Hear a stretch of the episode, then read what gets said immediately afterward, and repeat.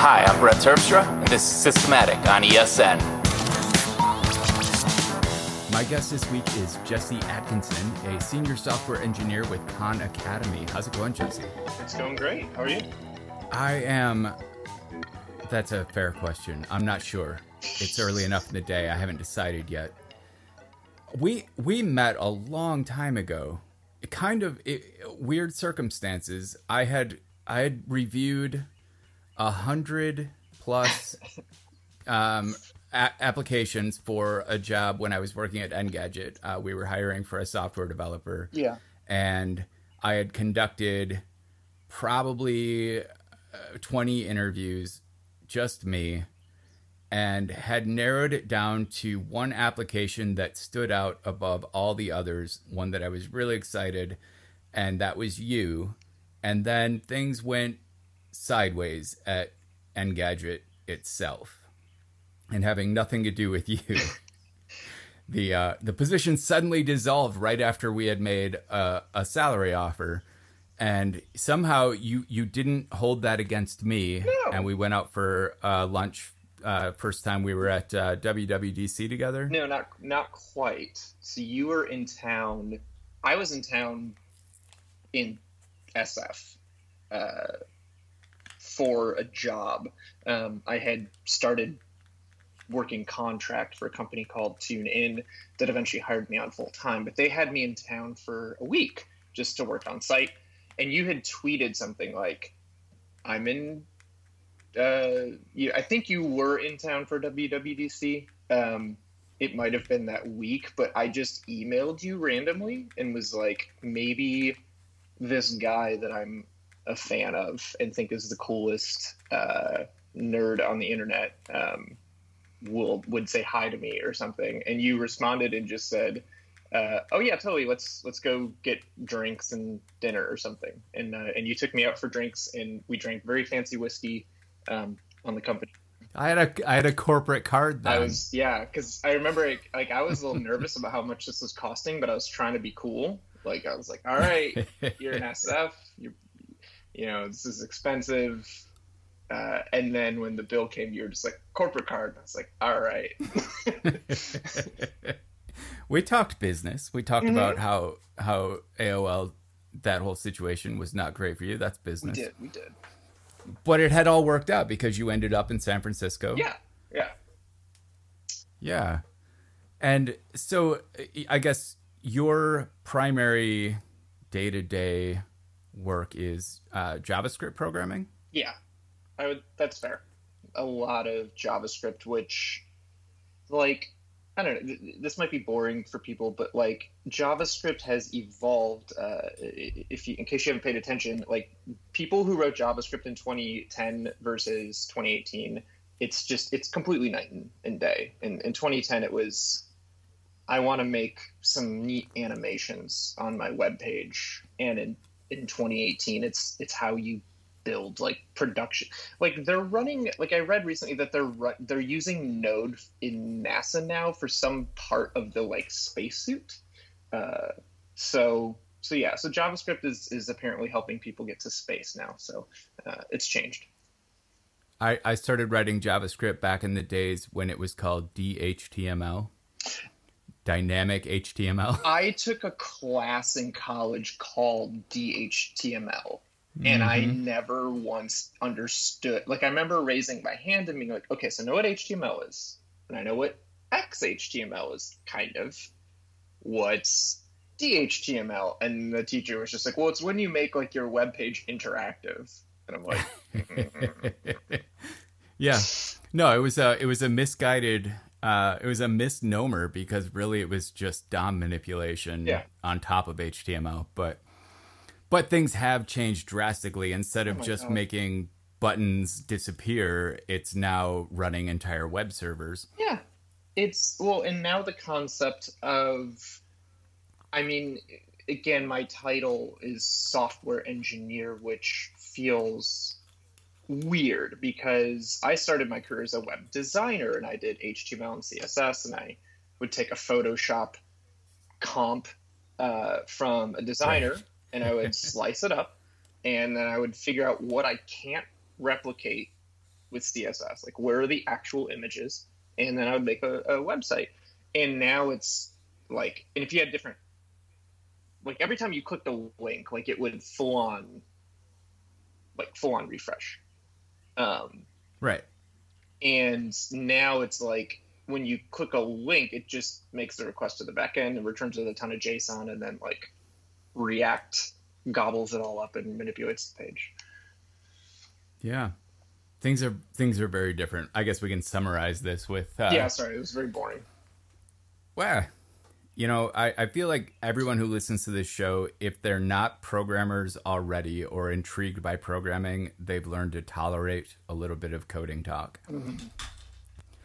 So, yeah, uh, I guess that was. It was intriguing to me that you became kind of part of my life after that. You, you were you were just you you you were like an instant friend and I started seeing your name around more and more. You developed a lot of acquaintances over time. Uh, I think I don't know if it was just moving to San Francisco or if you were just really good at meeting people, but I think it was a little of both. So again, having listened to it was a combination of listening to to way too many podcasts um, and hearing. Uh, so again, like somebody like um, Merlin, uh, who does a million podcasts and is very open with his personal life. He will mention his daughter by name. He will talk about his wife. He talks about living in SF, and he had had again. This is back in 2011 or whatever but you know he would always tell these horror stories of meeting like a super fan or somebody who is just patently not cool like crossing the line and a i was always amazed people behaved that way and, and was like okay don't don't do these things and so when i moved here right after i moved here he had a comic book meetup um, and i went to it and I remember just saying hi and shaking his hand, and I think he had maybe said like, "Oh, I've we've tweeted at each other on Twitter or whatever," but like he didn't know me. And everybody was gathered around him so much at this tiny comic book shop that I was like, I'm new to this city. I'm gonna talk to the like people here because I'm not gonna go hang out with Merlin. I'm gonna like like he has a life, but maybe I can meet some other cool like-minded people here. And I ended up making three of my best friends uh, in the city at that meetup. Um, so yeah. So were were you into comic books when you got there?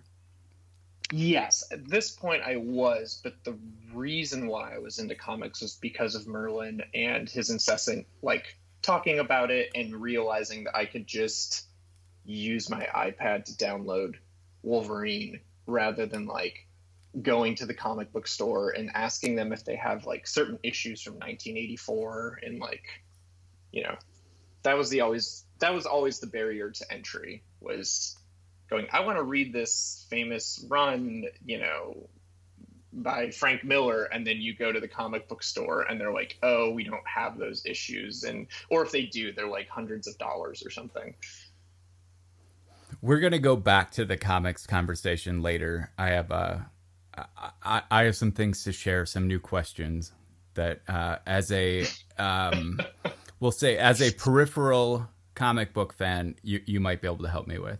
Um, Perfect. So so yeah, but you've you've established uh, a, a online presence. You've established a, a pretty wide network of friends. I I'm impressed for a for a kid from Detroit. you did all right. It's funny you say that because I, it's most of the time I meet people and they're just like, oh hi, you know, because again I'm not, I'm I'm a guy with a regular jobby job. Like I'm not uh, an entrepreneur. My website I haven't blogged in like a year, um, but I guess just meeting people and being nice and saying mostly, "Hey, I'm a big fan of your work," and then expecting nothing like so that was one thing I did want to mention is you brought up how we met, and I remember asking you when we met in person. I was just amazed that uh, you know Brett Terpstra was even going to have drinks with me, and I was like, "What?" You'd be surprised how people how few people invite me to have drinks with them. but I, it doesn't happen that often. I was like, "Hey, why did you say yes?" Like, I'm just a weirdo from I'm just a guy on Twitter, and you said, I remember, and this has always stuck with me. You said, "Oh, it's because you didn't want anything." And I was like, huh? And like, I was just so confused. It's like, wait, people only contact you if they want stuff? And you were just sort of like, yeah, like everybody that emails me is like wanting me to like do a thing. And I was like, dude, I just wanted to like shake your hand and thank you for making marked. Uh, I don't know.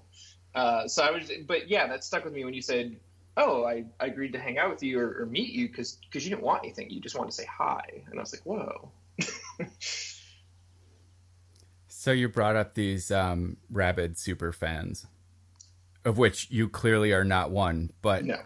it, it it shifts to the topic of of mental health, and uh, I think that's been, as you said in uh, some of our early email conversations, uh, it, it's a it's a hot topic right now. People, we're in an age of openness. I think is how you phrased it. So I guess what do you have any? Are are you uh, afflicted by any of these mental illnesses?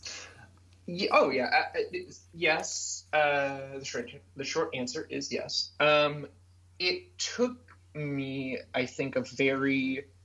It's like a double edged sword because I think with like the onset of puberty, I just started experiencing depression. Like that just happened. Um, and I it, it's hard because I knew it was depression. Like if you were to ask eighth grade me, "Are you depressed?" I'd be like, "Yes." If you were to say, "Do you think that there's something wrong?" I would have said like, "No," because I'm just like, "Well, everyone's depressed." Like my heroes were Kurt Cobain and musicians and poets who were grappling with deep, dark issues. So in that and there was something wrong with the kids who weren't into that yes. right? Uh, like I, like that's the way it seemed? That's how it seemed. anybody who is just having a good time and not like kind of clinging on to sanity for you know to, you know clinging on to sanity you know just by their the, their fingertips like I was just like, "What is wrong with you? Are you not looking around?" and, and it sounds so pretentious to say, but I mean that that's that's that was my. state. No, I I get it. I get it. And so, growing up, I just I don't know. I just shut up about like I just lived with it, and it wasn't until I moved out to SF, and I'm a homebody and I'm a creature of habit, and uh, I like everything in its right place. I like having a routine. I like knowing where I'm at. And moving out here, changing jobs, changing locations, leaving all my friends. Everybody back home was like, "Oh my God, how do you like SF? Isn't it so beautiful and the weather's great and whatever?" I was dep- I was depressed, like worse than I've ever been, or or maybe as bad as I was in, in high school. And I couldn't figure it out. And my wife, who was the most amazing person in the world, but she was very much like, and, and I never talked about it with her. Like she knew, like she knew it was there, but like I, we never talked. And she was finally like, I think this is legit, and you need to go see a doctor. And so when I went to the doctor, um, I, sorry about that, my phone was dinging. Uh, so I went to the doctor, and I, they give you the little sheet and I remember this, I was like 27 or something at the time, and the sheet says fill out from one to five all these questions. And it was like three pages. And almost like everyone, I was like five, five, five, you know, which is the worst. And then everyone, my reaction was, who who doesn't feel this way? Duh, like everyone feels this way. I'm not special. And it was only when I got to the end and it was like your total and you add it all up and it says like if you're in this you know, and I was like way off the, the charts according to them. But it, that was a big wake up call when it was like every question I was sort of just going, well, who who isn't depressed or like who doesn't have trouble sleeping? Like who you know who doesn't have suicidal thoughts? Everybody has that. Like, and I had just kept doing that my whole life, and it was finally like going to the doctor. They're like, no, no, no, no, you don't have to live this way. Like there are options. Right. Yeah, that was a very long chance to explain that. No, I, I it's a story I'm really familiar with. Uh, the idea it, being being depressed or or being bipolar or even undiagnosed ADHD, like uh, or schizophrenia, like all it, it it affects the way that you assume other people are as well, and the yeah. the biggest realization that people come to when actually starting to treat mental illness, it's like when I first got glasses when I was twelve, and realized that trees had individual leaves. and you walk around thinking, oh man, uh, things are not the way I thought they were. Nobody else feels the way I thought they did. I actually, the things that I feel that are causing me all this pain, that's not normal. And that is a that's a huge yeah. turning point. I love the glasses metaphor, and it's one that I cling to when explaining uh, depression because you would never ever think. I mean, glasses are incredibly common, uh, incredibly common. Uh, almost like more adults have them than don't, at least in America. Right. But depression, it's like you, there's still that like thing of like people think that there's a cause for it. Sure. like that like oh you know if, if you if you meet someone who has like a terrible childhood and, a, an abusive father or something and they're like i'm depressed you go that i understand why they're depressed. They had a hard upbringing or whatever. But if you meet someone who had like did not have those kind of uh, maybe like a dark situation and they're depressed you know you're like well why are you sad why don't and you just not, smile more yeah and it took me so and i think like me even explaining that that's what I struggled with because I felt like I didn't deserve it. Right. Like I was like I'm like I don't even deserve to n- not like I felt like I, I shouldn't even be allowed to be depressed. Like how how dare I? Like I have such a nice little existence. Who am I to be depressed? And uh, but yeah, it was a big realization. It's like, hey, dummy, this is a lot like glasses uh, and poor eyesight. Um, don't be so hard on yourself. Yeah. So do you think that in this age where uh, like celebrities and podcasters and uh, all kinds of media personalities are very open about topics that even five years ago were far more stigmatized and in decades past were not talked about at all. Do you think this era of openness is beneficial? yes, on the whole, I think it's beneficial. Um,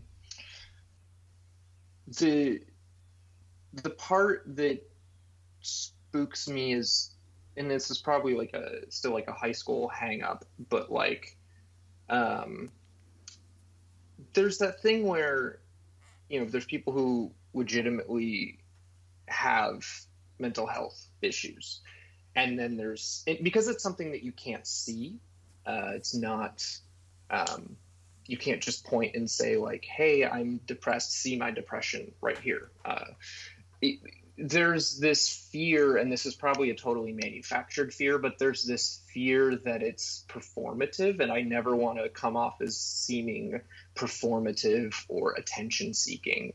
And I think that there has been some of that um, online where people are just sort of I want some attention, so I'm going to do some some performative, you know, blogging or tweets or Instagramming. And on the whole, I think that that's probably the minority of people. But my own like hangups, I've I've been trepidatious to talk about it, not because I'm ashamed of it or anything, but because I don't ever want someone to think that I'm just like performing. Sure. If that makes sense. Well, and I I think that is part of the stigma though like mm-hmm. you you look at you look at other people who who talk about their mental illness and you think well my situation's not as bad as theirs so i really mm-hmm. don't have a right to claim that i have this problem and that's 100 100% it yeah and i think my only concern with the current uh, kind of openness about it is fatigue. Like I, I honestly, I haven't seen anything where I thought, okay, that person's just faking it. Like it all seems very real to me, and I think it affects more Mm-hmm. people than anyone realizes. Well, celebrities, you know, that are willing to talk about how hard it is for them to go to work, and this happened with the Me Too movement too. Like Mm-hmm. uh, we've seen celebrities that we loved, celebrities that we even lusted after, come forward and talk about what was happening behind the scenes and therefore change the context of everything.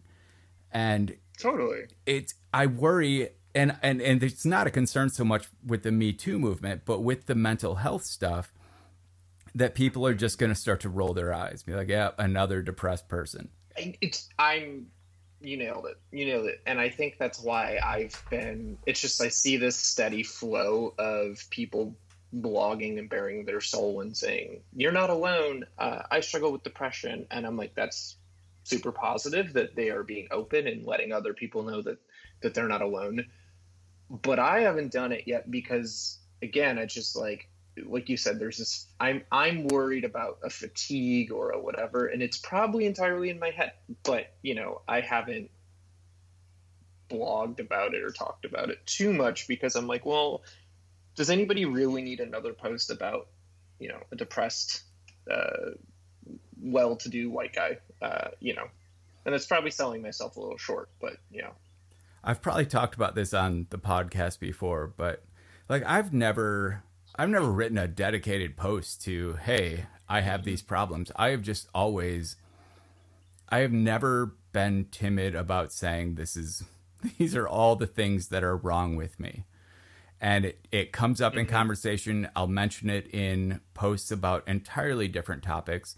It's just something that I've never I've never felt the the desire to hide from people. Um, if I'm going to put myself out there the way one does when one is blogging or podcasting, I don't want to hide behind a a mask. So I've always been super honest about it, and for a decade, I've regularly, even today, still at least three three to four times a week, I just get a note from someone via email or DM saying, Thank you for talking about this uh, like mental illness that we share. Uh, it's made it easier for me to go to work every day and be willing to accept that this is who I am and that I'm treated for this thing that I worry other people won't think is real. And so uh, all I'm saying here, not, I'm not saying I'm a hero. I did anything special. I'm just saying that I think that the more we do talk about it, the more it kind of becomes normal. Oh yeah, I'm treated for bipolar depression. Like I, I would be hesitant to say that in a job interview. It's it's something I- right sure right um, I, but there are times where i would want to hide that because it is still even though i'm saying i'm treated that i have been stable for years i would still hesitate to tell anyone that i had that kind of disability that they would be liable for and i think that could Um, change No, I, I, I super agree, and I, well, you, you, there's two things I want to touch on that you brought up about you being you. Like, you aren't, you're not, uh, you're Brett Terpstra on the internet. Like, you know, I mean? like you are you, and so you're like, here's some super cool bash scripts I wrote, and here's uh, a post about. Um, you know BetterTouchTool or markdown or whatever and then you'll also completely be honest about you'll you'll talk about your you know your yoga like you re- really got into yoga got really healthy and you're you and i um i mean everybody jokes about personal brands and stuff but i've I it seems it seems completely exhausting to maintain a personal brand and so I've just, and again, I'm nowhere near, uh, I'm not really famous in any meaningful way, but I've always just been like, if I'm going to be online, I'm, or if I'm going to put myself on the internet, I'm just going to be me. There's not going to be like internet Jesse and then private Jesse. That's just too Taxing. it's spinning too many plates. yeah. I'm just like I'm just gonna be me, and eventually I'm gonna offend someone, and that's okay. And they can they can choose to ignore uh, certain things about me, you know. But if you look at my Twitter feed, it's 80% of me talking about music because that's what I'm passionate about. If if if you go there for hot JavaScript tips, you're gonna be disappointed. Although your blog has some good JavaScript tips, but it's uh, yeah. But yeah, I, I revolt against the idea of building a brand that isn't honest. I, in fact, I revolt Yeah. against the idea of dealing with a brand of of doing business with a brand that isn't honest. I I hate the idea that someone would sit down and be like, "All right, what is it that people actually want? I'm going to be that." That Yeah, That bothers me. Ugh. yeah, Like I just, ugh. just saying that makes me want to take a shower. No, I mean I think that's why uh, to to to bring him up again, but I think that's why people like Merlin so much and why he's been such a successful uh, podcaster, at least at this sort of stage of his his career, because you, he he's just him. You know, he's not selling you. There's no uh, click this link and sign up uh, for twenty dollars, and I'll give you my hot GTD tips. right. Um, and and and to make that work i have to be someone who's clearly perfect in getting things done so that i can sell you this idea uh, that i obviously have this information that you need yeah that's not merlin Yeah, no, it, it, it's not him, and it's it's not. I think a lot of us, and I think that's why he he is successful. And then you know, I've had people uh, like I'll send them an article or something that he wrote or a tweet, and they go, "Whoa, who's who's this guy? He's got like a bunch of he's got like hundreds of thousands of followers." And they go, "Oh, he he podcasts and talks about comic books and, and stuff." Um, and it, it like blows a lot of people's minds because they're like, "Wait, what's the sh- what's the shtick?" Or or even with, with with you, like I'll mention you to somebody and they go, "Oh, what does he do?" And they want me to be like, "Oh, this is Brett who has you know he runs this software engineering blog and he blogs on Mondays, Wednesdays, Fridays, and you can sign up for his email newsletter." And you know, and it's like, eh, no, it's just i i wish i could be more like that but i can't I wish I could stick to a regimen, but again, I, you know, I I have a commute. Uh, I I have a job. I uh, have two cats that I'm obsessed with and an awesome wife. And so by the time I'm home and done with dinner and clean the dishes, like the last thing I want to do is like let me now write a blog about whatever. Most of the time, I'm like, eh, I want to play video games. yeah i feel like you want to talk about your wife do you want to talk about your wife she's amazing. She's the best. Uh, my wife's my wife's name's Lauren, uh, and she's the absolute uh, uh, best. Uh, there's there's not much more to say than that. Um, she has a blog called Lettuce and Lip Gloss, and she's super into makeup and cooking, and so her her blog uh, focuses on those subjects. I I do follow both of you on Instagram, and I do enjoy her uh, her makeup experiments. She'll come out of the bedroom. She has like a little vanity in the bedroom. She'll come out of the bedroom sometimes with just like, you know, green eyes or like just crazy experiments. And she's like, "What do you think?" And I'm just like, uh, "You do you." What? Um, Find out what Instagram thinks. Yeah, yeah. I, that- that's honestly my response to a lot of that. The irony is, is that, that that world, you know, like if you're in the podcasting world, if you listen to all the, um, you know, five by five shows or Electric Shadow Network, or whatever, you you kind of you get in this culture, uh, this circle, and you follow these people on Twitter, and there's totally like a makeup. I mean, there's a version of that for everything, but there's a makeup version. So I get to hear a lot about uh, makeup drama um, and YouTube YouTube scandals. So I'm I'm well versed in uh, a lot of makeup drama, um, which surprises people. Yeah, Yeah. I can't I can't imagine what that's like. But do say hello. I I have met Lauren, and it is uh, she's a delight. So Yes. um, so this touches now. You mentioned it a while ago, but um, you you got into running. Mm-hmm. And do you have a running regimen? D- regiment would be too kind of a word. I uh, I try to run on a regular cadence, but I'm not yet. I want to be one of those robotic people that just wake up at the same exact time every day and go to bed at the exact same time and do like have a robotic routine. I wish I could do that. Um, I've tried it. It's not fun. Getting back to the mental health stuff, I think that being really hard on myself about that stuff has been a you know learning that hey, if you miss a day of running, it doesn't mean that you're a bad person. It's okay. Um, but anyways, uh, yeah, running. I I have to have something I'm training for, otherwise I just won't do it.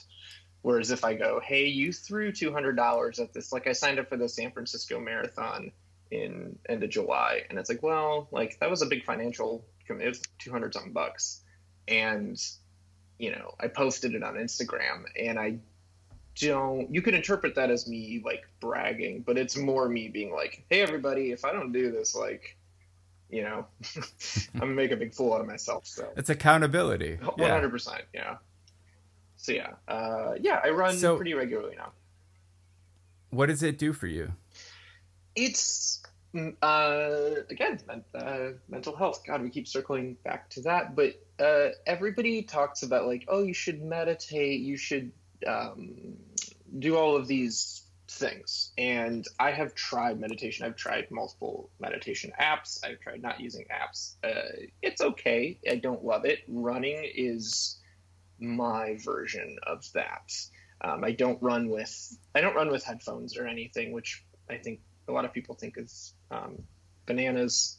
But no, I just go I just go out and run, and I think deep thoughts and uh, you know just work through stuff in my head. Um, and so yeah obviously physically it, it, it's good for me but i think the running without headphones and just being in my own head for an hour or two um, is really beneficial to me. And i think that's kind of my version of of meditation or something. Oh okay. Let's be clear. That is absolutely meditation. The thought of of exercising for an hour without headphones is terrifying to me, much the way that meditation has always been terrifying to me. I've gotten into meditation. Um, I am an addict with bipolar depression and ADHD, the, the combination of which makes the idea of meditating seem terrifying. Even the addiction aspect alone makes the idea of sitting still with my own thoughts terrifying.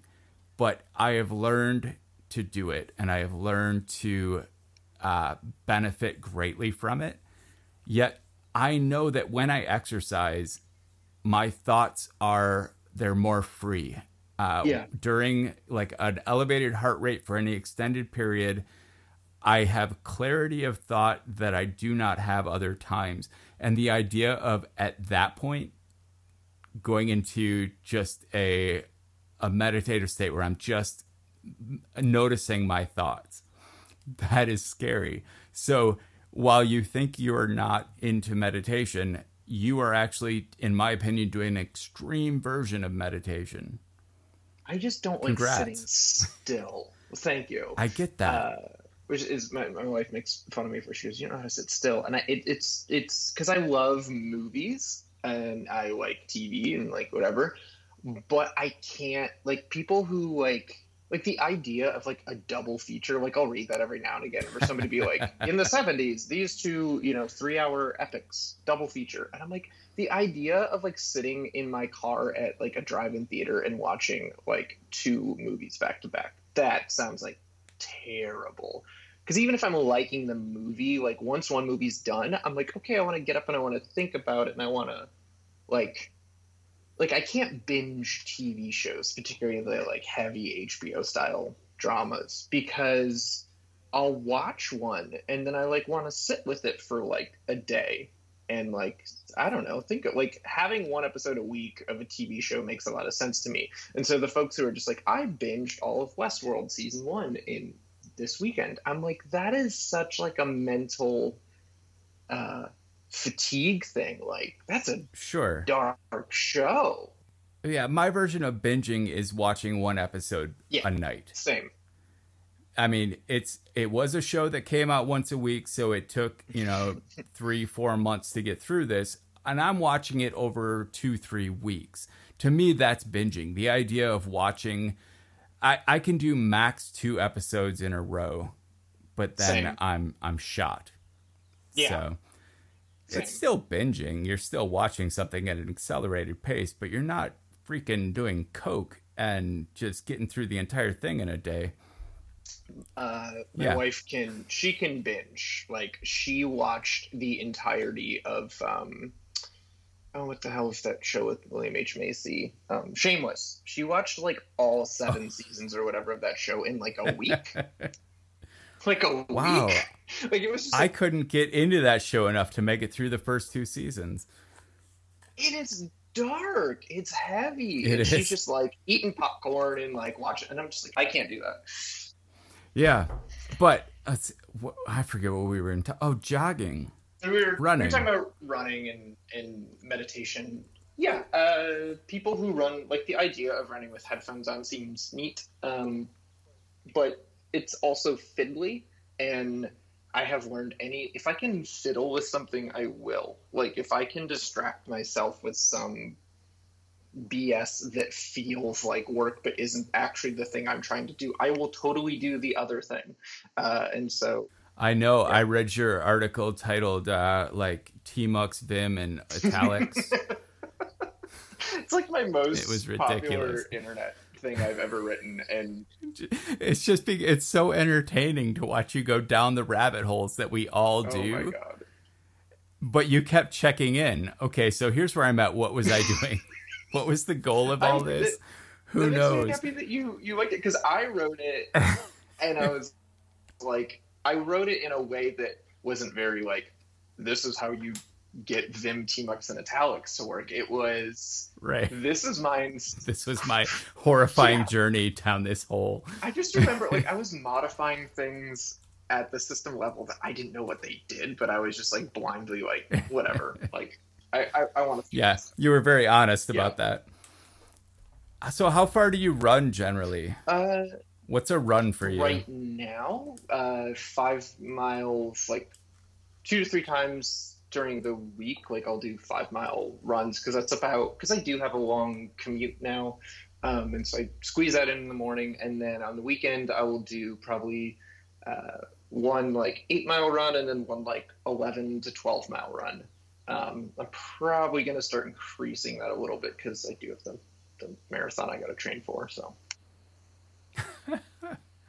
So I'm I'm concerned enough about my knees at this point in my life. I've had I've had I I used to mountain bike. I used to race, and over a few years of that, I developed uh, kind of a a differential between the muscles above my knee and below my knee, and it led to tendonitis.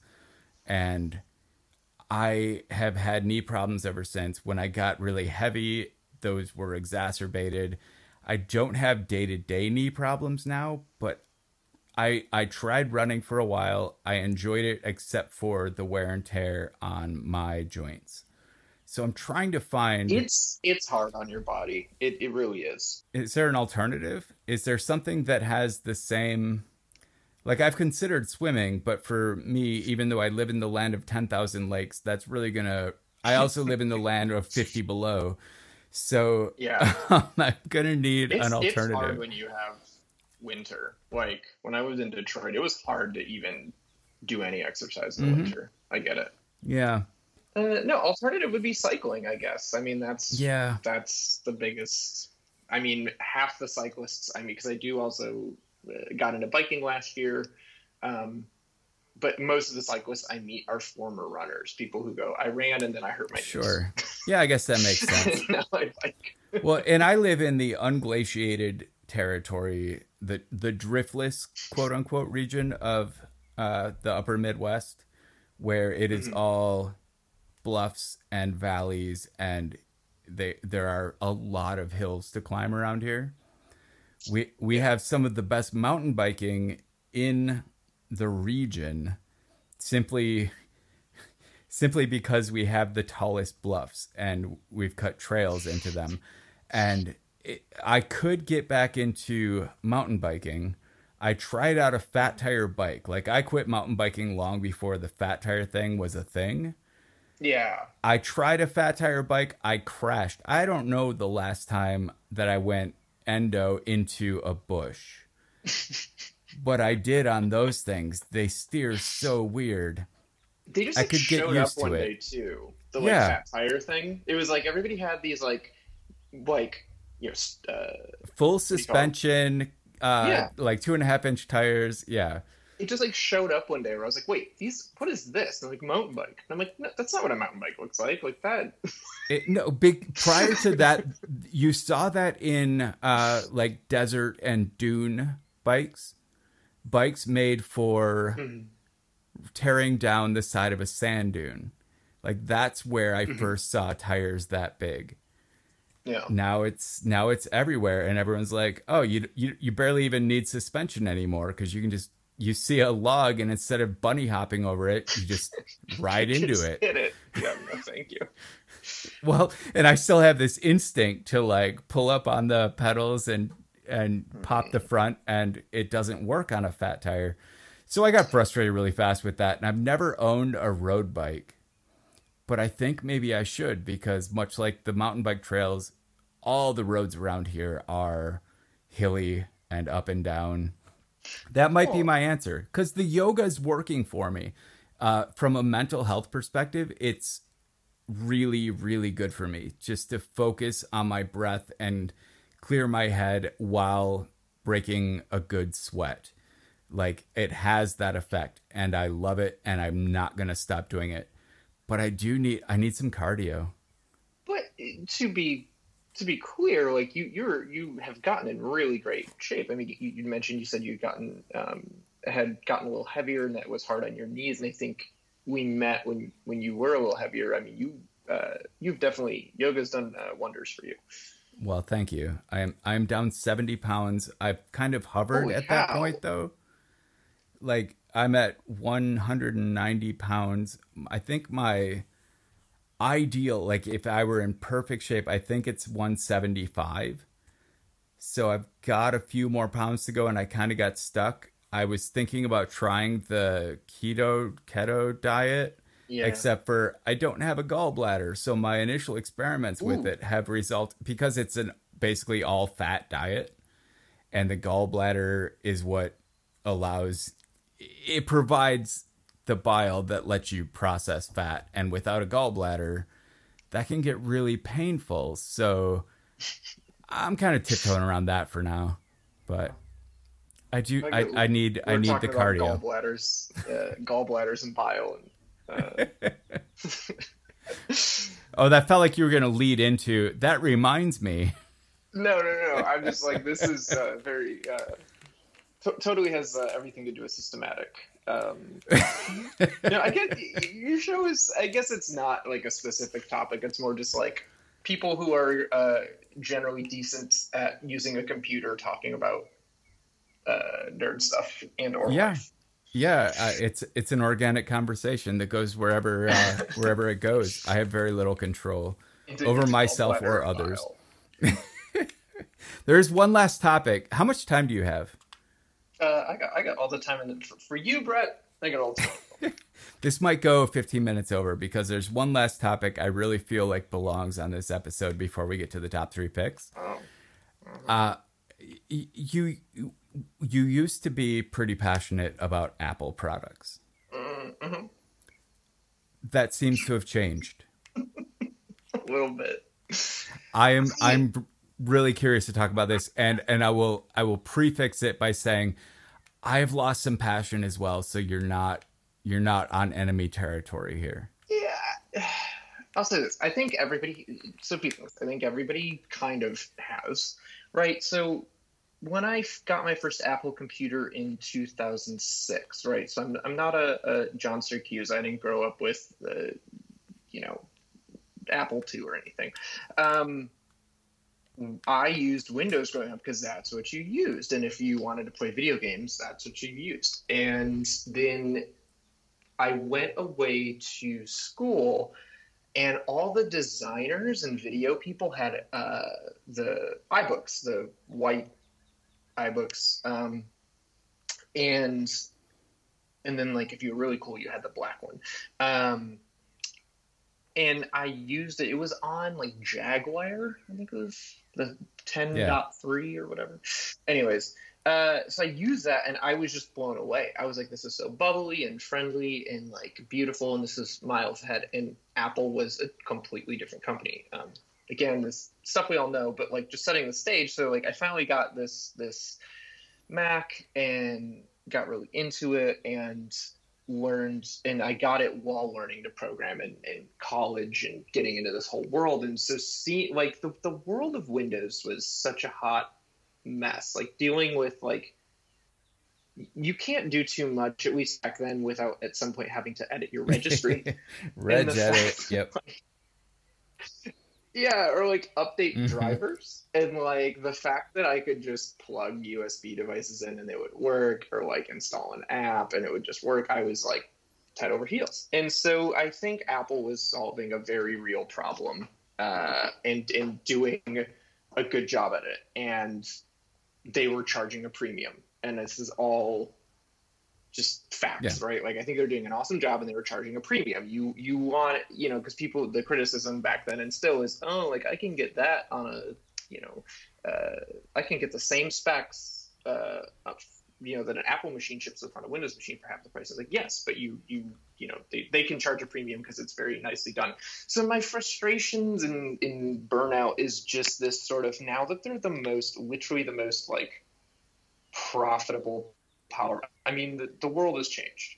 Uh, it's the sort of fatigue who pe- people like identi- like when they put their personal identity into Apple.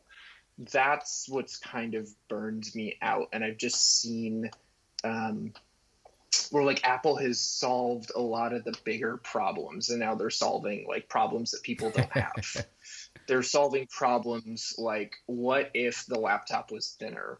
What, what if, if, instead of keys when you wanted to hit function, you had an OLED strip. Yeah.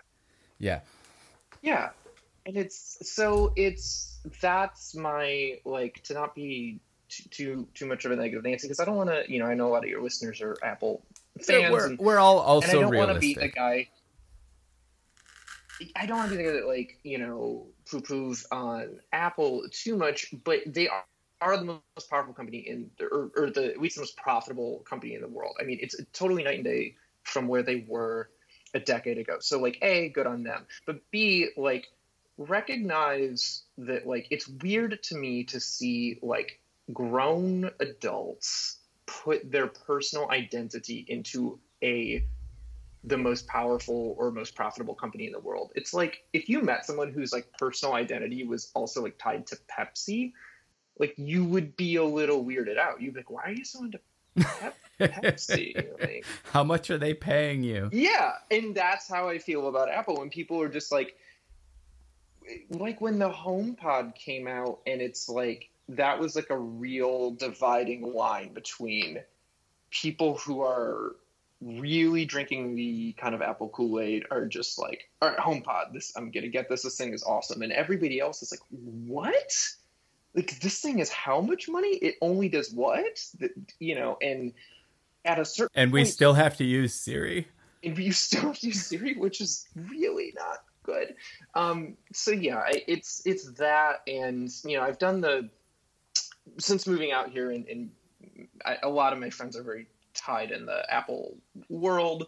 Uh, one of my dear friends Jessie Char runs a design conference called Layers that happens around WWDC. I've done the website for for that. Uh, I didn't do the website this year, but I did it the past couple years.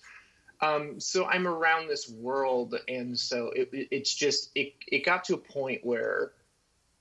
Uh, I guess my burnout is that when I think that people aren't very interesting outside of like their opinions on Apple like when they're they, they have put so much of their identity in their self uh, w- what they think makes them interesting in apple it's weird and the only thing i compare it to is like pepsi or rolex or something you would just think you know If somebody is really passionate about Pepsi, you would think that there's something wrong with them. Yeah.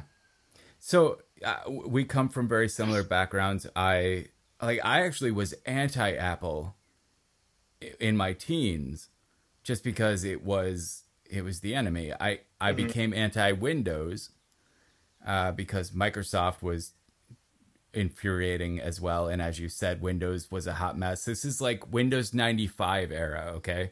Oh. And and I I had switched to Linux and if if I had thought that uh, OS nine was uh, usable, mm-hmm. I, I would have considered getting a Mac, but I could build a PC for three hundred bucks. Yeah, and I could run I could run open source operating systems on it. So that was all I had. And then I went to school. I went to art school, saw everyone using Macs, mm-hmm. had to use Macs as part of my, uh, you know, coursework. And this is the year I graduated the year that OS 10 came out. So when I got to my first job and they asked me what computer I needed, I asked for a Mac, and I got it with OS 10. And so I gave it. U- I'm surprised because what my first jobby job in, uh, or no, sorry, my second jobby job where I like was a programmer, uh, web designer I asked for a Mac and they looked at me like I had lost my mind. They're like, no, no, no, no. Here's your company issued, uh, you know, laptop with Windows XP. yeah, well, I will say that the IT department at this company resisted me, but also I was their entire art department at that point. You're like, I'm an artist. I have to have a Mac. Like, have you seen? Obviously. You know? Yeah. And that, that so, I think is still fair. I think if you want to do serious design work on Linux, you're, you're well, going to be struggling. Right, right, absolutely. And that used to be the only reason people would truly espouse the Mac. Mm-hmm. Was it's the best thing for design work, and that used to be its only real stronghold in the business world. Yeah, that's changed. But like the first time I sat down at a Mac and dragged one thing to another thing and it did exactly what I thought it should, mm. even though it was kind of a wild guess on my part. I was sold. I was like, Windows yeah. never did this for me. Nothing ever. I always had to look up what can yeah. you drag to what. Yeah. This is brilliant. And I, became a Mac guy. Start bar would just change out from underneath mm-hmm. you. And yeah. like, so I remember the first time I installed a program and it wasn't in the dock, and I had to like, oh, where did that program go? And I had to Google it, but like once I figured it out, I was like, oh, if I choose what goes in the dock, okay. Right. Um, yes, again, these are we're talking about like very real advantages and things that they did really well, and I think what helped make them such a successful uh, company. But then there's this so i guess my burnout comes from when you say or, or, when i say to people like they'll go oh my god i got my airpods. I love them. And i just go yeah not not for me they want to like fight about it. Like why? I'm like oh, oh, and then i'm like well we can get into it. I can tell you why i don't have an apple watch and why i don't use airpods but like i'm you know i don't i don't want to like down talk down on this thing but if, if you want to do this let's do it. Um, right. well so what i see what gets me like apple's they still do some great things and they're under this intense pressure to like quarterly come out with something so brilliant that it mm-hmm. changes mm-hmm. the industry and otherwise people are like apple's lost their edge so they're trying um, it's much to my chagrin, I don't feel that Apple under Jobs would have ever uh, put out something like the HomePod in the in the state it's in right now, just to yeah. appease the the newspapers. I'm sorry, newspapers don't exist anymore. Um, to appease the pundits, but uh, but what what gets me is when someone tells me they have a Pixel I want to talk about why they love the Pixel, not tell them why they should have an iPhone. And when I see that happen, when people are like, "You have, you have blank. Why don't you get just get an iPhone? Mm-hmm. It's clearly superior to everything." Like, where's the curiosity? I, I I- buy an iPhone because I'm invested in the Apple ecosystem. It makes sense for me. I get that it doesn't make sense for everybody. I think that's the right attitude to have. Yeah, like I, if I'm like Android phones were hot garbage when the iPhone came out. They were Sure. terrible, and so I think it's fair for someone. In You just made it sound like the the like Android existed when the iPhone came out, but Or, Yeah. oh, sorry, you're you're right. the smartphones of the time were really bad. Um, and I think that a lot of what, what you're saying, you nailed it with the curiosity because it's like there's this thing where it's almost like if th- there's a certain kind of person or a certain group of people where if Apple doesn't make it, they almost don't know about it, and there's no intellectual curiosity. And so at a certain point, you have to say, you're not into tech and you're not necessarily into uh, you, you- you're not so much into technology as you are just flat out into apple. And that's okay but call a spade a spade. Like don't right. don't pretend that you are some know-it-all tech visionary when really you're just an apple fan which is fine but just call yourself that. Don't don't pretend like you uh, are well versed in the greater you know tech world Yeah. All right. That makes sense, and that that that uh, harkens to the uh, Pepsi analogy perfectly. yeah it's, All right. yeah So this is going to go long for sure, but are you Oh, ready for the top three picks? Yes. No, that was my fault. Don't don't apologize. Did you see the Dimspiration that came out on Monday? Yes. Wait. Oh God. Uh, I could talk. There were- I, I really want to know what got you into this, but we can uh, discuss that another time. I love your dim, dimspirations. I love them. I don't know why you started them, but I adore them. Well, I, I, in brief, I kept getting in my feeds on Instagram and on Twitter these motivational things that were just short quotes telling me the answer to my life and everything I was feeling bad about, and they make me mad. So I would just come Oh, up with sarcastic quips, and I started making the opposite of inspirational memes. But uh, inspired, obviously, full deference to despair.com, who owns this market.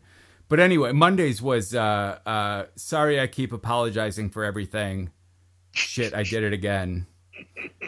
I Sorry. I read that one and laughed because I do that. Like my wife. Oh, yeah. tells she goes, "Stop apologizing." I go, "Sorry." Yeah, exactly. I think everyone can relate to it. I've found that especially uh, women in American society can relate to it because it's just an ingrained behavior to apologize, even if you're apologizing for apologizing, and then possibly uh, incepting that in apologizing for apologizing for apologizing. Yeah. It it gets ugly, but yeah. Anyway, I, don't I- apologize. I love This the is my fault. I uh, I grew up in the church, and I now have repurposed a lot of the church uh, Christianese or churchy sayings. I will use them often on friends and or wife, and they want to punch me in the face, and I love it. You should you should make a sarcastic version of an Our Daily Bread little booklet. Just yeah. Whenever my wife's having like a bad day, I'm like, you know, sometimes you just gotta let go and let God, and she just, oh, she wants to kill me. I found myself incorporating uh, Handmaid's Tale phrases oh just under his eye. Yeah. like yeah, yeah. Anyway, okay. so heavy. I love it. It's so I heavy. so I'm I'm I'm an episode behind and I'm having trouble like this used to happen to me with The Walking Dead. Uh like I could not psychologically work up the motivation to find out what awful thing was going to happen. And this season of Handmaid has got me there. Like I I'm So, hesitant to go through the watched- psychological trauma. Yeah, we've only seen. We watched the first episode of season two, and we are like, "Oh man, okay, this is getting interesting," and then we just haven't continued watching. Not because we don't want to, but it's just like we go home from work, cook dinner, and go. Yeah, get get a get a few episodes in and have all of your dreams crushed. Mm, No spoilers, just saying. that's what I thought was gonna happen. Oh, it absolutely does because it's that kind of show. but anyway, top three picks, shall Like, I told I told my wife I said if this show doesn't end with her just murdering everybody, I'm gonna be sad. yeah. Anyways, Okay. So three picks, back and forth. You get to start. oh, I get to, uh, okay. So top three, you said it can be kind of anything you're interested in. Uh, I'm gonna pick Superchunk's newest record called "What a Time to Be Alive." Um, I am obsessed with this record because it is, um, a Superchunk's an older band. Most older bands are remembered for their first two records, if that, and then they keep putting out music, and people just go, "Yeah, yeah, yeah, play, shut up and play the hits, play your first stuff." This new Superchunk record, I think, is their best and it is one of the most like un, unambitious records and i mean that in a positive way. It's just like 30 35 minutes of gleeful perfect power pop uh, that is very much about of the time. It's about kind of the trump administration about our current i mean the title is called what a time to be alive and it is very tongue-in-cheek. Um, so i just i love it. I think it's a joy and it is one of the most unambitious records, and I mean that in a positive way. So if you like power pop, uh, put it on. I when when you, you sent me these top three picks in advance, which is not it's it's only happens occasionally, but when you did, I listened to this entire album because I I was a big Superchunk fan, Okay. and you are correct. This may be their best album, and that is impressive. Yeah. And it didn't. Do you remember when Metallica got Bon Jovi haircuts? Like when they tried to reinvent themselves post grunge era and they came out with like short hair and everything. So And it- that's when I discovered Metallica, and I hated them. And then my buddy was like, "Wait, have you heard? sense. Have you heard And Justice for All?" And I'm like, "No." And then he put it on. Right. Wait, this is You got to go back. You got to go back like uh, Ride the Lightning and Justice. Anything after the Black album, yeah, you're going to hate Metallica Yeah. because they did this ambitious rebranding of Metallica. Yeah. especially after the whole like Napster thing. Anyway, Superchunk, this album, they didn't try to reinvent themselves. Yeah. They just worked with who they were now. It's a really honest album, and I'm I really loved it. It's the first record in, in a long time and i listen to a ton of music but it's the first record in a long time that i'm learning the lyrics to like not sitting down and trying to but it just like i'm singing along and i'm like oh i actually know the words where you know most of the time i don't get that level of familiarity with records uh, Sure, at least in the modern era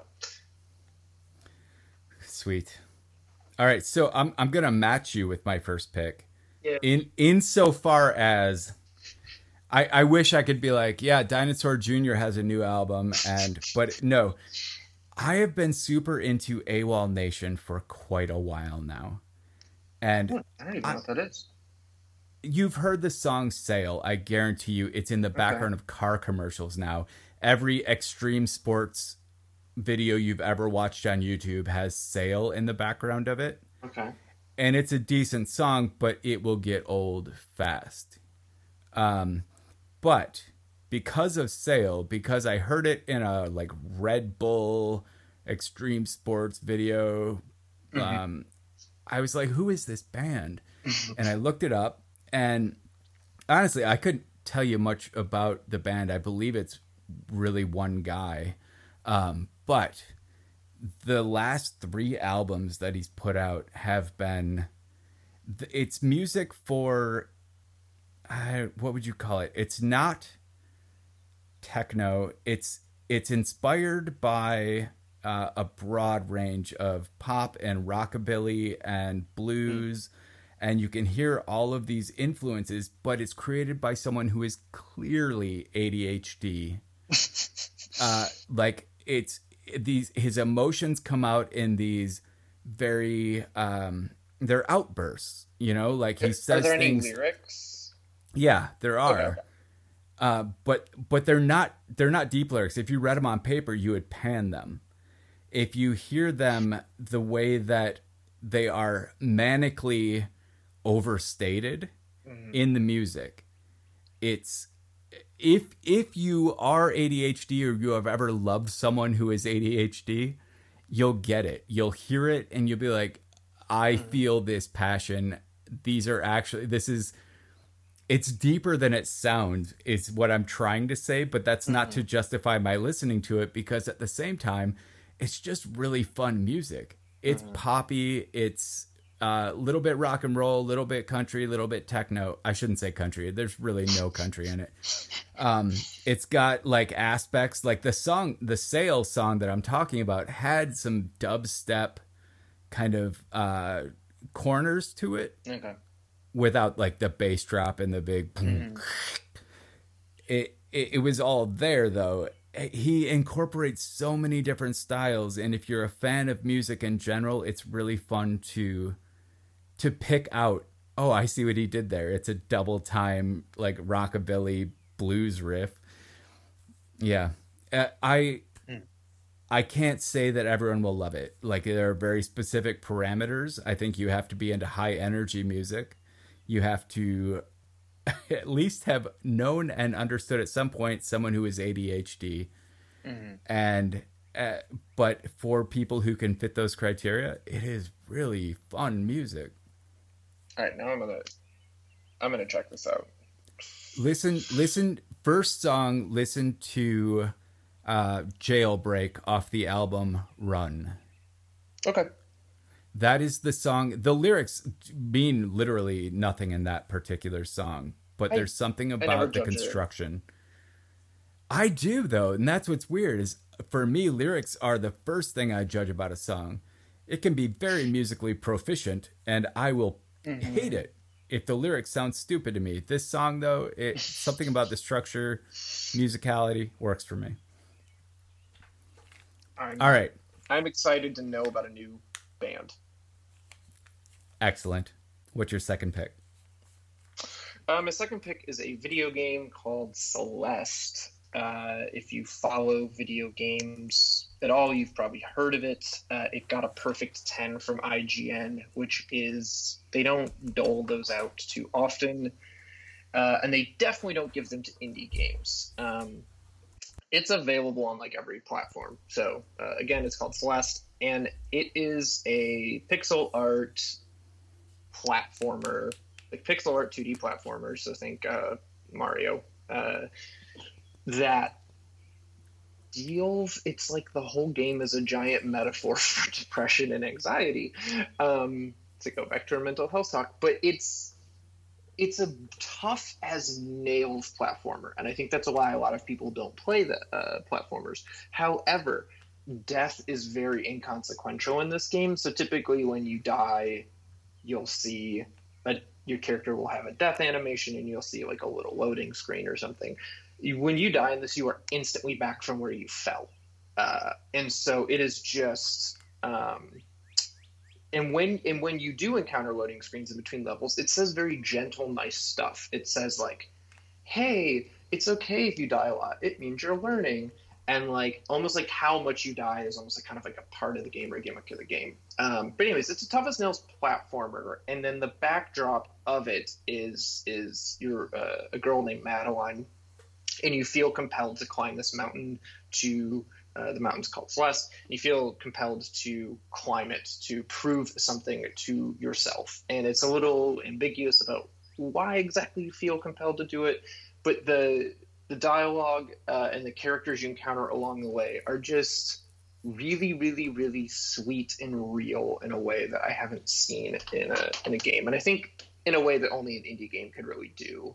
Um, and so, yeah, uh, it's tough, and I found myself tearing up at the end as I was, you know, kind of climbing up the mountain. Like I was getting emotional because I'm like I you know she she talks through kind of her mental hangups and her stresses and her depression and anxiety and I was like holy cow this this game that is still very much a video game you know it's not like one of those kind of just walking simulators where you're Right. experiencing a story but this game is very much still a video game is uh, uh hit me right in the gut and I love it Huh. So I've never uh, the games that I have gotten the most into in my life have been endless runners. I've never beaten a video game. I've never finished a video game. Wow. Right. Apparently, this is a thing. I didn't even realize that was normal. but I did. I used to play games. Uh, uh, back in 1984, there was a game called Jumpman on the PC Junior that I was a pro at. Okay. Uh, Enduro on my uh, Atari 2400. Excellent. I could I could beat everybody. Got the pa- the patch for my jean jacket and everything. Modern era. I play threes. I play Alto's Odyssey these days. I I've never beaten a video game. you is got this- me into the monster one. That Oh man, Monsters Ate My Condo. yes. Oh my god. I got into it, and then my wife got super into it, and now she still plays that thing. Um, You you can't. Uh, the current version of iOS won't even run the original anymore. oh, they didn't update it. Yeah, I I stopped after I got three trillion. I was really good at that game, but you don't beat it. I think That's I learned the thing is, from Systematic from like 2011 or something. I talked about it a lot at that point. Yeah, I but you you can't you can't win. You just always are trying to beat your own last score. It wasn't even a social game. Like the leaderboards didn't even really care. So I'm I'm I'm curious. You say it's tough as nails. Is it something that someone whose experience with platform games dates back to 1984 and is uh, pretty much rusted since about 1989? Is this something I could ever see this the end of? Oh yeah, yeah, very much. You can beat it. I mean, if you there's speedrunners who've beaten it in, in well under an hour, so you can. But you know, don't go into it thinking. I think when I beat it, it was like seven hours, eight hours ish. And you're playing this on what platform? I personally bought it on the Switch just because I wanted to, because it's the Switch, and I'm like, well, if I'm gonna, because it's not a game that benefits from uh, graphical power. So I have a Sure. PS4 and a Switch, and so I was like, well, I'm gonna get on the Switch because, because then I can travel with it. So, but yeah, I think it's on literally everything. It's on Windows, Switch, PlayStation 4, Xbox One, Mac OS, and Linux. Well, Even So- Linux. Yeah, That's, That's a broad release. yeah, I it's a, I it's got a lovely game. I got excited when I saw it in your notes because Celeste is the name of the prettiest barista in the area where I live, and I was like, how does he know? you thought you were gonna click the link and it was just gonna be a photo of her. I highly recommend this beautiful barista. She's worth going to buy a double espresso for. Um, we'll leave that. We both have partners. So, all right. My second pick. Oh, so uh, someone made a joke um, in regards to fraying Apple cables uh, about Sugru, and I thought, "What is Sugru?" So I went and I looked it up, and I bought some. Are you familiar with Sugru glue? No. It is. It's a moldable glue. It basically it like Play-Doh that you can shape to fit, uh, like we'll say a frayed cable, right, where there's bare wire showing. You can shape it around it, and then when it dries, it it affixes but remains flexible. So it's perfect for joints that are going to take some twisting and torque, and you can use it uh, for modding a game controller, for example. You can like actually build on your like D-pad. You could build a joystick with it. Huh. I know I know terms like D-pad, even though I don't game. I don't know how that happened, and I don't know why it's called a D-pad, Direction. but I do know that. Oh, that's so obvious. It's dumb. so anyway, I I I just got my first uh, little pack of this stuff, and I have only used it for repairing the cable that comes off of my uh, Thunderbolt display that is old enough that the power adapter on it does not fit on my 2015 MacBook Pro. and the Thunderbolt cable on it has worn down to bare wires at the joint, as do all of my Apple cables and power adapters after a certain period of time. They're real. That has been that has been a huge point of disillusion for me. Yeah. How can a company that pays so much attention to detail not make a power adapter that is guaranteed to get this amount of twisting and bend, not find a material that does not break? Well, the the cynical answer is because they want you to buy more cables. Right, at 70 to 90 dollars for a power adapter. Yep. Yeah, it's Yep. a it it's no wonder they're profitable. so anyway, I I guarantee you even if you offhand can't think of a use for Sugru, Super. bookmark it. S U R G R U. Bookmark it and then when suddenly you're like I need to fix this, but I need something that isn't going to make it solid and something stronger than just wrapping scotch tape around it. this is this is what you're going to go back to. All right, I'm gonna I'm gonna have to get some of this stuff now. I that was my uh that's how I bought it too. Someone talked about it and I was like, ah, I got to try this. I had a guest that talked about the last glue. Have you ever heard of the last glue? No, that sounds like a uh, like a children's book. or uh, like a euthanasia kind of thing, but euthanasia for addicts. This is the last glue you'll ever huff. But um, if you look, if you go to Amazon, you search for last glue. It's this thirty dollar bottle of a type of super glue, we'll call it, that will basically adhere anything to anything with great power, but is yet still removable. Um, Okay. I have not I have not come up with it's bookmark it's always the first thing that shows up in my after I make a purchase on Amazon. It's like here are the things left in your cart for save for later. I I haven't gotten there yet but it is definitely the day I need it. I know exactly what I'm going to buy okay. So uh you got our number 3 Yeah, my number three is boring, and I already talked about it. Um, I fretted over these these choices, but I'm just going to say running. Uh, and uh, running is my third pick, and uh, maybe that's a cop out because you you can't. There's no Amazon affiliated link. oh Um, I I love these it's fine but I recommend with running. I wanted to just make a general recommendation of like just be like get out, go running outdoors without headphones on. Like that is that is my top three pick uh, or my third pick because it's um, a lot of people disassociate running like again like the treadmill and I don't, I don't know if this is a rumor or not, but I've always heard the treadmill was like originally like some sort of torture device they made prisoners run on, and then now you know we put a TV in front of it and whatever. But they're miserable. Treadmills are miserable. I can be on a treadmill watching the most entertaining thing ever, and I want to die. Um, because just something about being outside, contending with uh, and I say contending with, I fully recognize like running in a city, like you're not contending with much. It's not like you're fighting a bear, but you're still contending with wind, rain, like just being outside. Um, and so getting outside, contending with just, hey, I'm a, a human outside, and then getting far enough away from home that's like a, maybe a hair scary.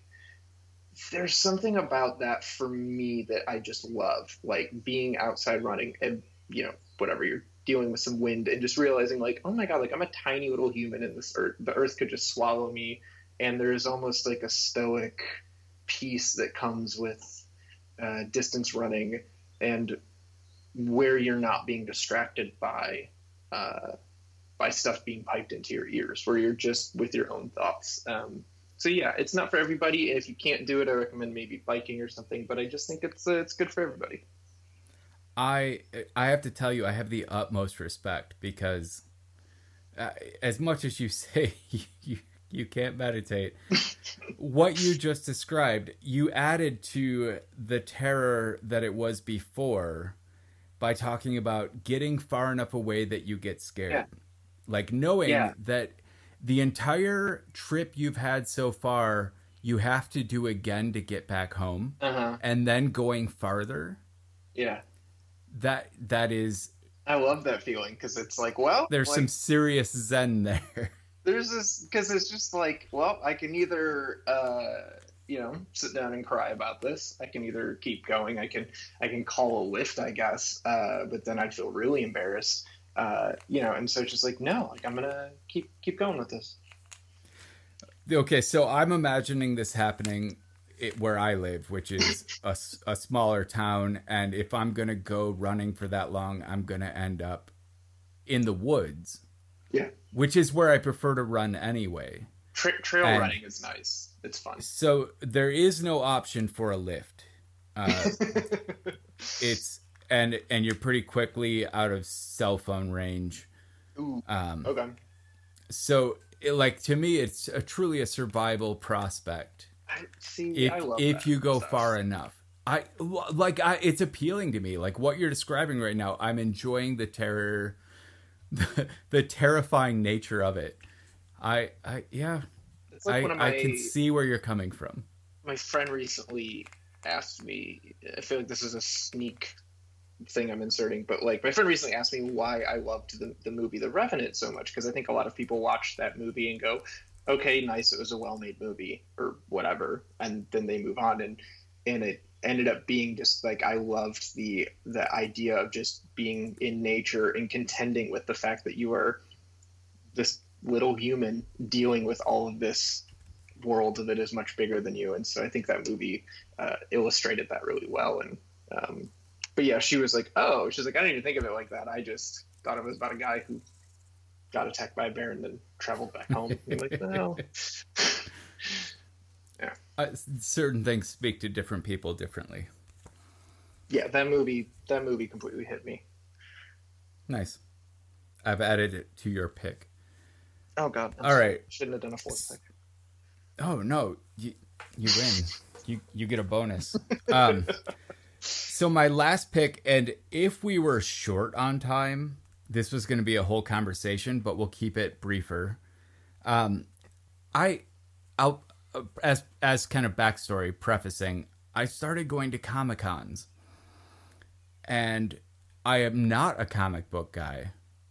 Uh, I did find like I went first first Comic Con I went to what I went to visit uh, uh, Dan Peterson and Dave Chartier in Chicago. okay Uh, both friends from my brief stint at Agile, uh, 1Password, and uh, like David is an amazing blogger. Dan is still the designer, the lead designer for 1Password. I love these guys. So when they were like, "You guys need to come and see Comic Con," I said, "Yeah, obviously, let's do that." So I went to Chicago. Uh, first one, it was Wizard World, Chicago. I had no idea what I was doing. oh wow I I haven't read a comic book since I was probably under 14. I, I had Yeah. no adult interest in comic books, but I wanted I wanted to see this. And also I'm not good with crowds, so this was this was a decision. and but I went, I I loved it. I I started to be very curious about not so much like Marvel comic books, but the indie comics. Uh, walking through like Artist Alley and Yeah. seeing all these independent artists that were literally doing their own PR out there on the floor. I got curious, like what stories are these people telling? And I've read a few. so much good stuff Right. That's the thing is like I don't know how to find the best stuff. Uh, I I did at the last one I went to um, E C three C three E three C two E two C two E two. That sounds right. It was C's and numbers. It was the last Chicago Comic Con. Uh, uh, my w- one of my recent guests, Alex, was she ran a couple of the uh, events at C2E2. I'm absolutely sure that's what it was called. But one of the uh, publishers that I found was Source Source Point Press, and uh, L, my partner, actually picked up uh, a book from them called Grief, a graphic novel, if you will. And mm-hmm. it's 10 stories and so that's my pick is Grief by Frank Gogol. But the larger topic is I need to find more of these independent graphic novels that I can just love because I do not care about multiverses and action heroes. I love I love seeing the movies. Don't get me wrong. Mm-hmm. I am not going to be a comic book nerd in that universe though. However, it's graphic daunting. novels it's daunting. It it's daunting and to me right now uninteresting. The these graphic novels though as a as a new means of storytelling for me, I'm loving. Like the idea yeah. that I can read the five words, but then I need to examine the art to fully understand what is happening. That the art is not just an illustration of what was said, that there's actually plot in the art that isn't expressed in the words. Yes. This is a new way of reading for me, and I'm fascinated by it. I need to find more. And I think I mean, there's t- uh, there's tons of amazing, uh, well, comics in general, but like indie. I think that's why indie comics appeal to a lot of people, and I I'll use indie in air quotes here because there's like Image Comics, which does like right. maybe the most famous right now is Saga. I mean, you can call that an indie, but it's indie and only that it's not on Marvel or DC. But I mean, they are massive. to be fair, Image has some awesome stories. They they do. They they totally do. So yeah, what yeah, I struggled with getting into comics as an adult, and my friend kept forcing The Watchmen on me, and I was resistant. And then for my like 24th birthday, he just bought it for me. It was like, here, read The Watchmen. I was like, oh, I want to read The Watchmen, and then I sat down and read it, and I was blown away. And uh, that The Watchmen was that was the first graphic novel I ever purchased. That was a it's, few years ago, but it's that's one of those rare ones where it's really hyped and then you do finally experience it and at least in my case it lived up to the hype and surpassed it. Right. Right. You know. Yeah. It wasn't like one of those things where people say this is really good and then you watch or listen or read it and then you go, "Well, for the time." You know, it's cuz there's a lot of like great stuff that's like totally doesn't really hold up in modern era and you have to like recontextualize it like, "Well, for the time." Uh, but I think The Watchmen is one of those rare ones where you can just like give it to someone in 2018 and they're like, "Holy shit." Right. So how do you find new uh, stuff now? so the so this is back because I don't read a ton right now and I need to get back into it. But at the time when I was super into it, I followed a lot of the artists on Instagram and Tumblr, and you end up learning, or I should say artists, artists and writers.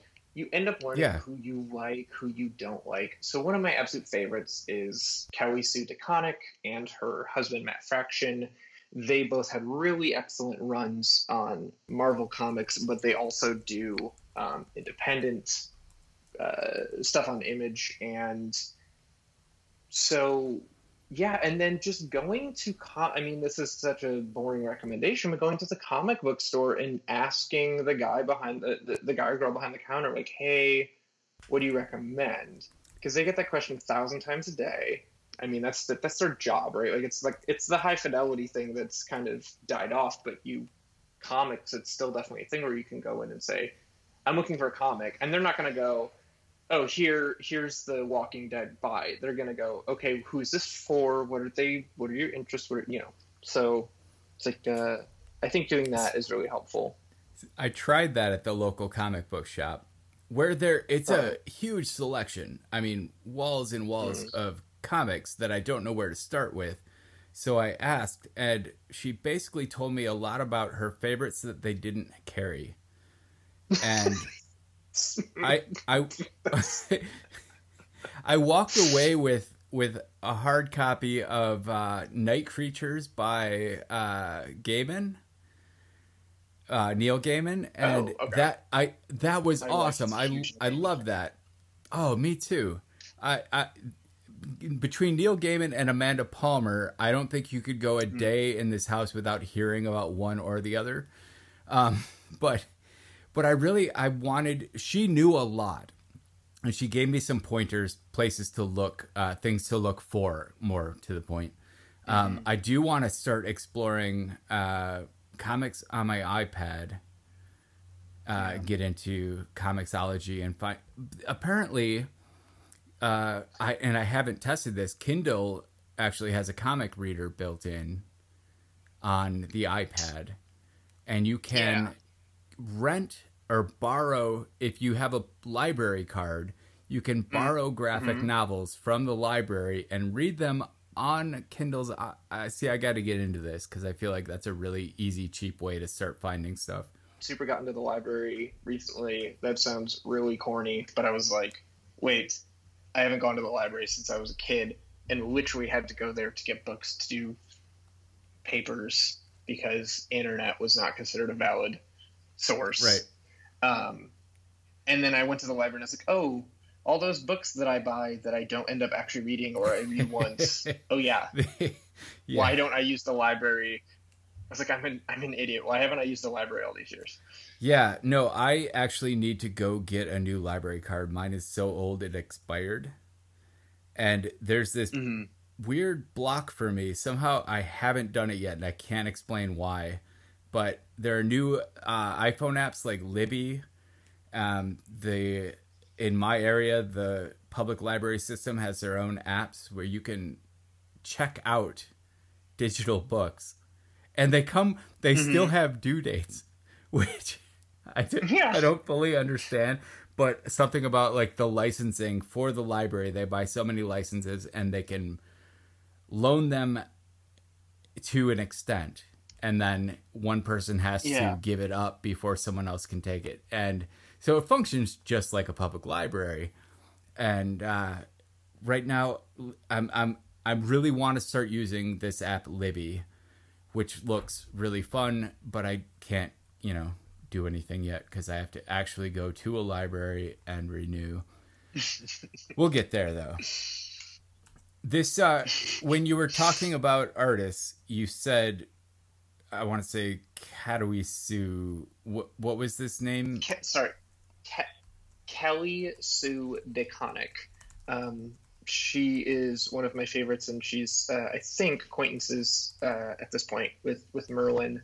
Um, in company, but yeah, uh, she is one of my absolute favorites. She does. She did a Captain Marvel run. That's Marvel Comics. Uh, so that's like a superhero book, but it's fantastic. And then she's got one called Pretty Deadly that is like some of the most beautiful art I've seen. Like she's so Kelly's the writer, and then the I want to say the artist name is Emma. I'm blanking. Um, anyways, art's beautiful. It's like a gothic fantasy western. It's very bizarre, um, and it is one of my absolute favorites. So if you're into like Neil Gaiman stuff, you can probably hang with Pretty Deadly. Will you send me some links after the show? I'll include in the show notes for this. All right. Absolutely. Um Yeah. I love recommending comics to, to people. Oh, that'll be fun. All right. So we should wrap here. Uh, let's talk about where people can find you. Uh, I can say off the top of my head that you are JSATK uh, on Twitter, and you are also blogging occasionally at jsatk.us. I'm absolutely going to link your Italics, Vim, Emacs, Vim, Tmux article because that's delightful. Uh, where else would you want people to find you? Uh, that's probably enough me. I'm JSATK on most everything that I can grab that handle on. I think I was back when Twitter counted character counts, um, and I had like a Twitter name that I was trying to wasn't really happy with, and I was inspired by you and a few other people who kind of have these short handles that that at least to readers don't really mean anything. Like maybe I don't know, maybe TT scoff means something that I'm not familiar with, but it just I just associate that as oh this is this weird string of characters that means Brett Terpstra, and so I wanted something like that, and so I just made kind of a shortening ver- shortened version of my initials and just grabbed that ID on everything. Yeah. For for the record, and I I do explain this anytime someone asks, but my my my name when punk rock records like seven inches were published with me on them, mm-hmm. my name was always TT Scofflaw. And I'll I'll stop the story there. There's an origin of the TT part too, but uh, then I got you know my first internet account back when you couldn't have spaces or punctuation in your name, and you only had so many characters, and it just mm. became TT Scoff at that point. Yeah, mine were all terrible and embarrassing, and then I just was like, all right, I'm gonna come up with something that is hopefully not embarrassing. So, yeah. All right, so J- JSATK. Yep. So yeah, if you follow me on Twitter, be be prepared for lots of uh, anecdotes about music and not a lot of JavaScript talk. Perfect. All right, and uh, you you know where to find me. but uh, thanks everyone for tuning in. Thanks Jessie for the extra time today. Oh yeah, this is the best. Uh, I had a blast, and thank you for having me. I'm going to be promoting MacStock 2018 for the next few months, so here's your reminder for this episode. I'll be at MacStock this year, giving a talk amidst an awesome speaker lineup. If you haven't signed up yet and you can make it to the Chicago area July 21st and 22nd, head to macstockconferenceandexpo.com. If you use the coupon code IndieNerd, you can get $70 off a weekend pass. It's a great chance to meet up with your favorite Mac and iOS loving podcasters, bloggers, personalities, as well as fellow Apple lovers. Visit macstockconferenceandexpo.com and use the coupon code IndieNerd, I N D I E N E R D. Hey, thanks for listening to another episode of Systematic. You can find me at brettterpstra.com and as TT Scoff on every platform, including Facebook, Twitter, GitHub, Last.fm, and probably a bunch you've never heard of. Just search for TTSCOFF. You can also find Systematic on Twitter, so to tweet at me and my guest, and for updates and announcements, follow Systemcast, S Y S T M C A S T. If you're loving Systematic, don't forget to go leave an inspiring iTunes review. Thanks for listening.